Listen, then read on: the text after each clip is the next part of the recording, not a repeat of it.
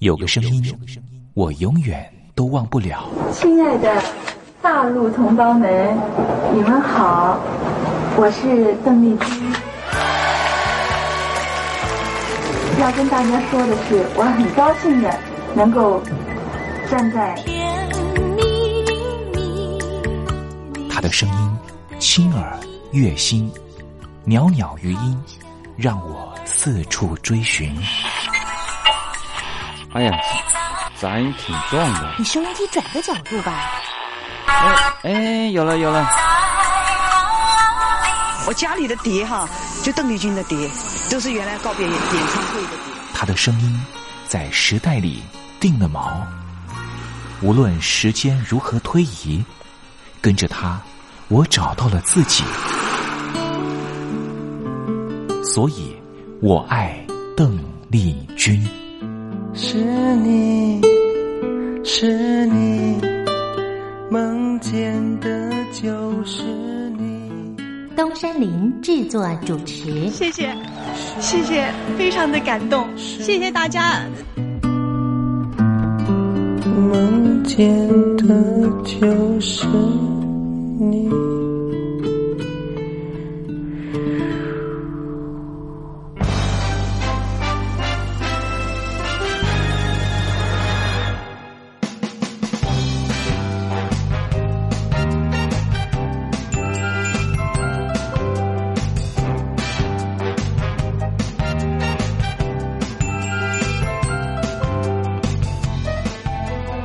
听众朋友，你好，我是你的好朋友东山林，在台北问候您。正在为您进行的栏目就是《我爱邓丽君》。我们的节目是每个礼拜一到每个礼拜天的凌晨一点钟和晚上的七点三十分，准时在光华之声的频道为您服务。哇，又到了双休假日的时候啊！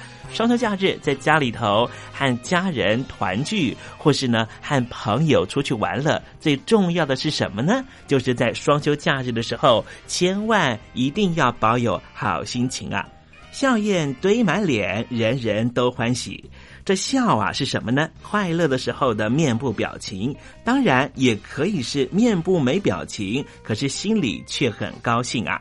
人家说笑口常开，笑不可抑，笑容满面，笑掉大牙，笑颜逐开，笑里藏刀。无论怎么样，都希望在我爱邓丽君的栏目里面，在双休假日的时候，东山林能够提供您满怀开喜的机会。在双休假日的“我爱邓丽君”的栏目里面啊，东山林啊特别为您推出的单元就是“丽君爱说笑”。邓丽君啊，据说是一个非常喜欢捉弄别人、搞笑的人啊。以前呢，每次在表演之前的后台啊，上场前啊，邓丽君呢都是大家的开心果。后来呢，有和他比较熟识的艺人朋友，还有记者就问邓丽君说：“为什么每次啊在后台的时候呢，都会呢让大家开怀大笑？”邓丽君就说：“啊，上台前当然应该轻松开怀啦，这样待会上台之后的表演才能够更为的尽兴。”哇，邓丽君就是这样非常贴心的人，所以我爱邓丽君的栏目呢，秉持着邓丽君的精神，在双休假日的时候呢，安排丽君爱说笑的环节，也希望听众朋友呢，在双休假日保有好心情，能够面对周间的任何工作或是功课上的挑战了哈。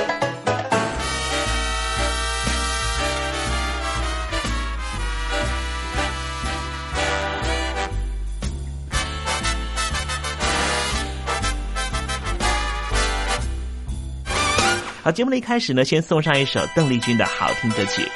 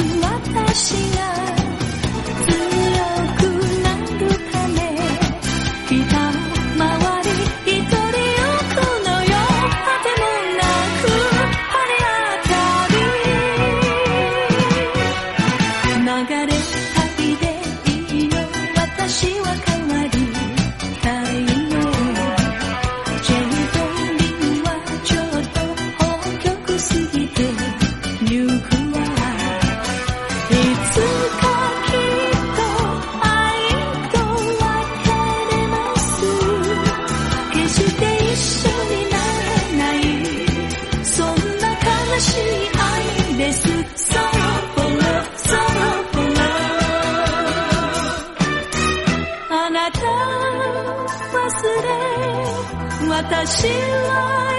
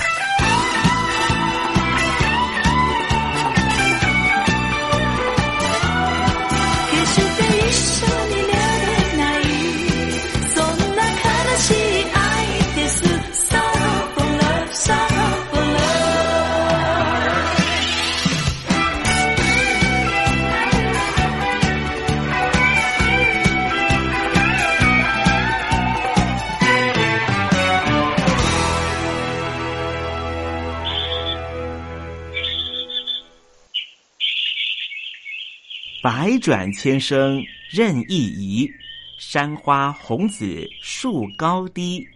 始知所向金龙听，不及林间自在啼。宋代的大文豪欧阳修用这首诗来形容他偶然在山林间听到了画眉鸟的啼叫声。邓丽君的声音就像画眉鸟一样的百转千声。中山陵也狗尾续貂一下，来形容邓丽君的美妙声音。我做个对子：莺舌百转谁能替？袅袅余音邓丽君。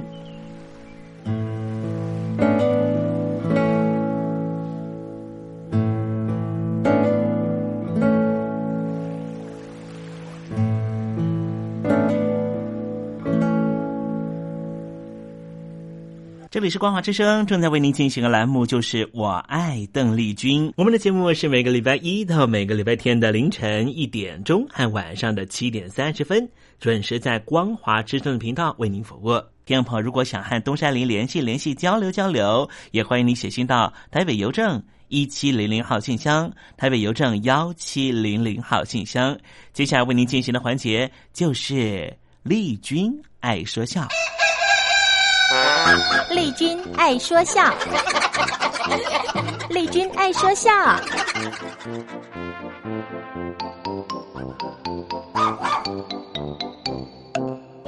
今天是双休假日，东山林给听众朋友安排比较轻松的环节，这是吴兆南老师独自说的单口相声《华佗笑传》。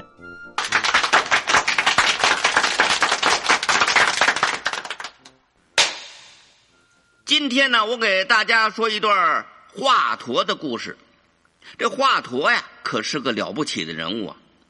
他是后汉沛国谯郡人，哎，就是现在的安徽亳县。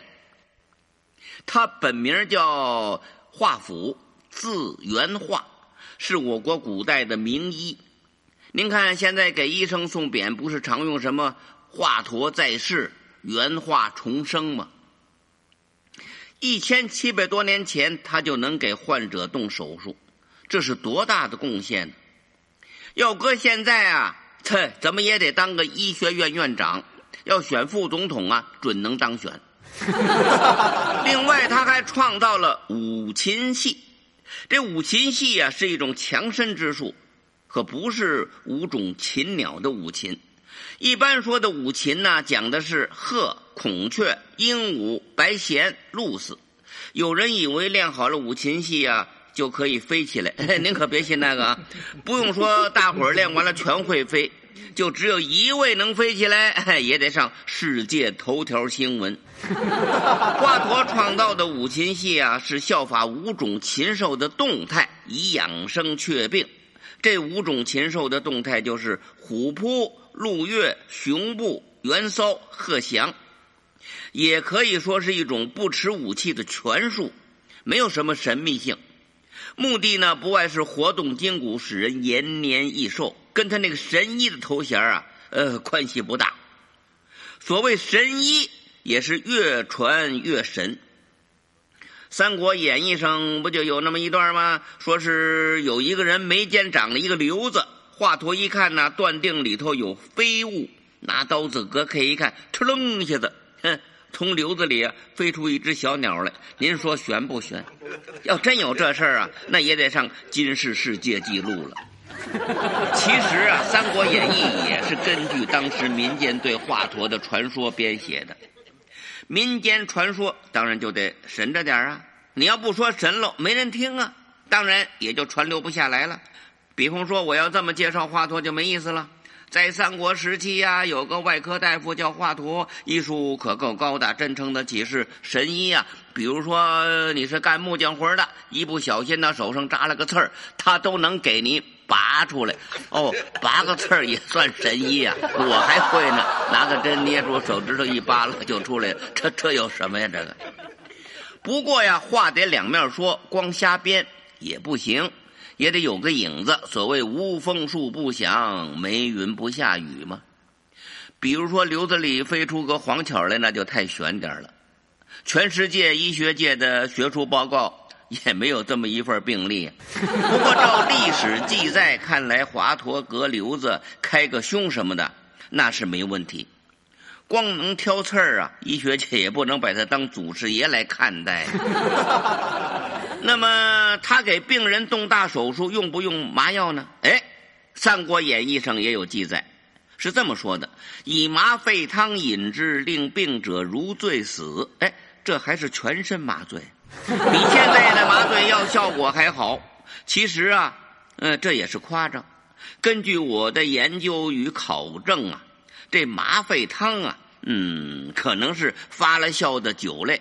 你喝了以后啊，老想睡觉，可又睡不实着；不睡吧，又老想打盹儿。哎，就趁着这个机会，他就给你开了。主要啊，还是得靠着呃，咬着点牙，忍着点疼。好在人家华佗的手快，开个胸啊，也就十来分钟。就甭说胃切除跟割盲肠了，你咬个十来分钟牙也上算呐。谁让你得了这种要命的病了呢？您别看华佗老先生给别人动手术能起死回生，妙手回春，亚塞神仙一把抓，救了不少人的命。有一回啊，为了他自己的病，差点没急死。有人说，在《三国演义》里，我怎么没见过这一段呢？啊，是啊。您要是见过我说着，不就不新鲜了吗？他是这么回事：华佗右腿内侧长着一片黑痣，直径有五公分，乌黑锃亮。咱可不知道当年华佗管他叫什么病。用现在的医学术语来说呀，就是炎，黑色素细胞炎。哎呀，这可厉害呀！有这种病的人呢，平时是不疼不痒，没什么感觉。一旦恶化了，哎，黑痣隆起，随即开花，如同墨菊，又像罕见的黑绣球。你要是以为怪好看的，那留着吧，整得到花园看花了，那你看你倒霉了。一开花就是炎细胞扩散的标志。它顺着你的淋巴线周游全身，到处可以安家落户、生根发芽。到了晚期，好家伙，哎呀，我哎哎，算了，我别散播这恐怖的气氛了。反正人家华佗呀，比我内行。这一天呢，华佗忽然觉得黑痣那块地方啊疼得厉害，挽起裤腿儿一瞧，哎呦！只见那块黑痣凸起，不由得大吃一惊，好一似凉水浇头，怀里抱着冰。哎，他要唱，心说：哎呀，不好！此物若不早除，吾命休矣啊！他赶快把徒弟叫来了。华佗一共有四个徒弟，只叫来两个，一个叫赵钱，一个叫孙李，另外有两个周吴跟郑王啊，到冯家庄、陈家庄看病去了。嘿，华佗说：“赵钱呐，我这个瘤子要恶化，趁着炎细胞还没有转移，你赶快给我割掉吧。”哎呀，师傅，您您您这不是开玩笑吗？这这病要是搁在别人身上，我保证是刀刀病除。给您老人家动手术啊，弟子实在不敢呐。您忘了这句话啦？磨木见西子，急眼秀；着将见半世，素长刀。龙王爷面前，我能卖水吗？再一说，我也下不去刀啊。师徒如父子啊，扎在您身上，疼在我心上啊。再说心里一发慌，我这手就哆嗦嗦。脚哆嗦还没什么，万一哆嗦大发了，刀子一拐弯，捅在您的肚子上，可就麻烦了。你你瞧这点出息。华佗又问孙礼：“你给我哥怎么样啊？”哎呀，师傅，我师兄都不敢，我是酒席宴上端臭豆腐，摆不上去呀。啊，不行，那就算了吧。华佗一摆手，俩人出去了。华佗并不怪他们俩，他心里明白呀，自己人给自己人治不了病啊，特别是拿刀动剪的，下不去手啊。干脆我自己来吧，我创造个奇迹，再让你们学一手。想到这儿，他端起麻沸汤来，一仰脖，咚咚咚就灌下去了。待了一会儿，嗯，有点迷糊了。他把布筒子往上一摞，那块黑痣就露出来了。老头子今天豁出去了，拿过刀子来就要动手，挽了挽袖子，这刀子可就给抬起来了。抬是抬起来了，就是光在空中晃悠，下不来。豆离大腿还有半尺呢，华佗脸上就跟洗淋浴似的。大汗珠子扑嗒扑嗒直滴的，他暗叫着自个儿的名字：“哼，华佗呀，华佗！往日你给别人动手术，那么神速利落，切中病变的要害，怎么今天给自己开刀就这么胆小了呢？一个小小的瘤子就这样，怎么给徒弟们留个好榜样呢？再说这是要传让出去，难免有人说风凉话呀。”哼，华佗不过是如此啊！我老了老了，干嘛背这个坏名声呢？华佗想到这里，可真急了，牙一咬，心一横，这刀子可就落下来了。刀尖刚挨着肉皮儿，他突然觉得痛入骨髓，心跳加快，周身发冷，四肢抽搐，嘴唇发麻，呼吸困难，是天旋地转，扑腾一声摔在桌子旁边了。他让麻沸汤啊给麻醉过去了。他醒过来以后叹了口气，唉。自己隔自己的窗还真难呐，可把华佗愁坏了。再耽搁，毒气一扩散，命可就完了。唉，他想起来了，当年呢，他给关云长刮骨疗毒，人家关二爷连麻沸汤都没喝，跟马良下着棋的功夫，华佗就把关公胳膊上的烂肉给刮干净了，刮的骨头是哧啦哧啦直响。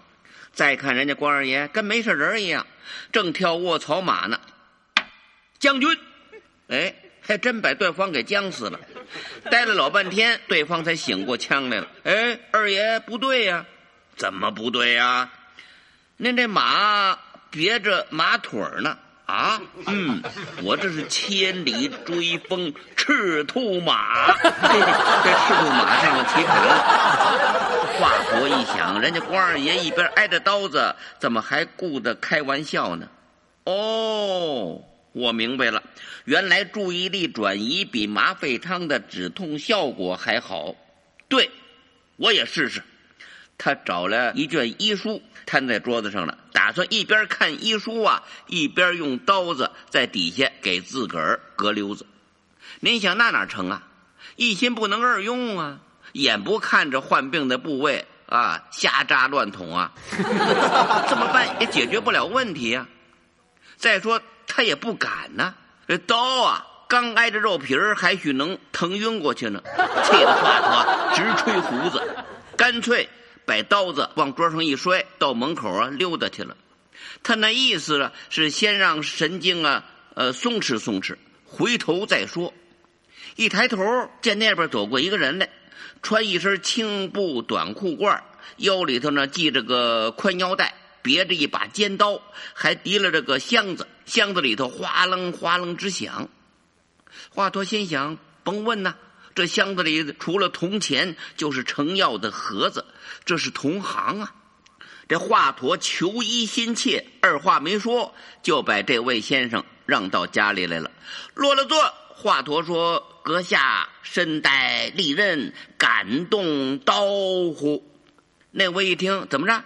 问我敢动刀乎？这不是废话吗？嗯，呃，十五岁就跟家父学艺，怎么不敢呢？呃，妙哉！妙哉！我腿上有块黑痣，阁下如能为我切除，定有重金酬谢。说着话就把那块黑痣露出来了。那我一看说：“这好办呐，别动！”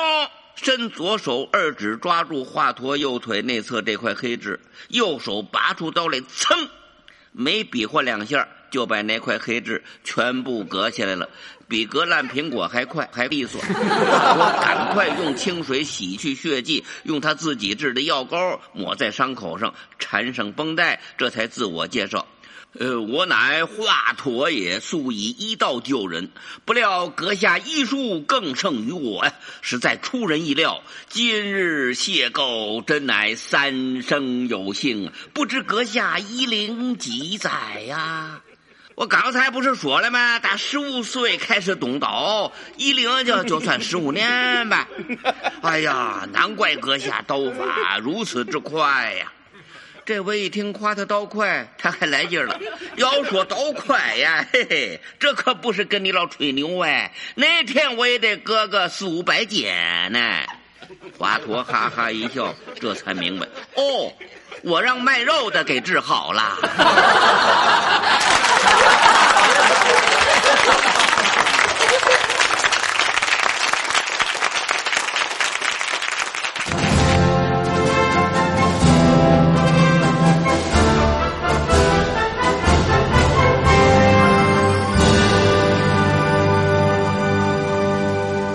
你脱贫了吗？年轻时候的习近平就深知贫困之苦。我当时和村民们辛苦劳作，目的就是让生活过得好一些。因此，扶贫一直是习近平的重要工作。二零一五年，习近平在中央扶贫开发工作会议上做了二零二零大陆全面脱贫的承诺。到二零二零年，我国现行标准下，农村贫困人口实现脱贫，是我们的庄严承诺。一诺千金，全社会要行动起来，进锐出战，精准施策。于是，一场脱贫攻坚战席卷大陆。为了打赢扶贫攻坚战，大陆提出了精准扶贫。世界上大部分采用的扶贫方式，都是将扶贫的钱平均分给贫困者。中国的精准扶贫则完全不同。为了让资金使用更高效，扶贫效果更好，中国根据村子的特点。以及每户村民档案记录的不同情况来分配钱，安排不同的扶贫方式。于是，有的村子做起了旅游业，有的村子通过修路大桥，极大的增加了农产品的销量。有些没有工作能力的老人，给他们生活所需资金保障；有些缺乏劳动技能的，给他进行职业培训。中国扶贫就是这样结合村子的特点与个人的情况，以个性化定制为每个贫困户找出脱贫方式，这就是中国扶贫的精准度。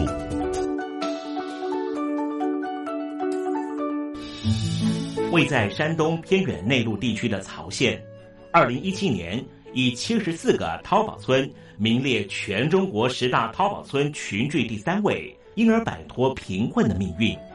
丁楼村是曹县淘宝村的鼻祖，全村有九成多的家庭在家开网店，大多以服装加工业为主，并形成产业，带动周边乡镇跟进发展，连人口都跟着回流。大学生和外出务工青年纷纷返乡创业。二零一六年，丁楼村的全年电商销售额已高达三个亿，产品远销十多个国家和地区。百分之八十以上的人家拥有私家车。从二零一六年到二零一九年，大陆累计发放三千八百多亿人民币，并动员大量人力，全力扶贫。今年就是二零二零年，大陆彻底脱贫奔小康了吗？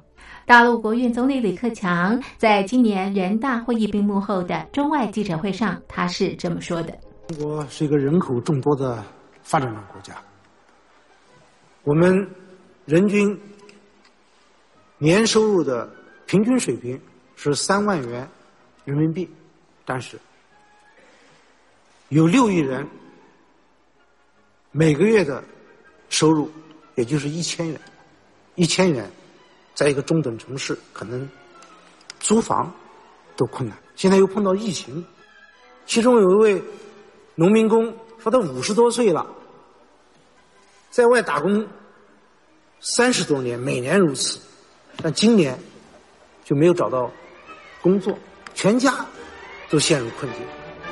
唉，第二朋友，你脱贫了吗？欢迎听众朋友来信分享你的脱贫经验，或者大陆政府脱贫做法与建议。我们准备高端短波收音机要送给您哦。活动从八月一日进行到十月三十一日，请您写下姓名、地址、邮编、联络电话、年龄等基本资料。传统邮件请寄到台北邮政一七零零号信箱，台北邮政幺七零零号信箱，嘉陵东山零收。电子邮件请寄 lily 三二九 at ms 四五点 highnet 点 net，l i l i 三二九 at ms 四五点 highnet 点 net。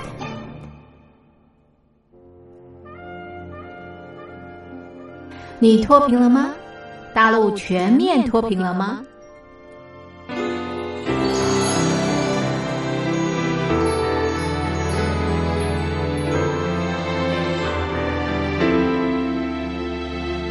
大陆听众朋友，你好，我是你的好朋友东山林，在台北问候您。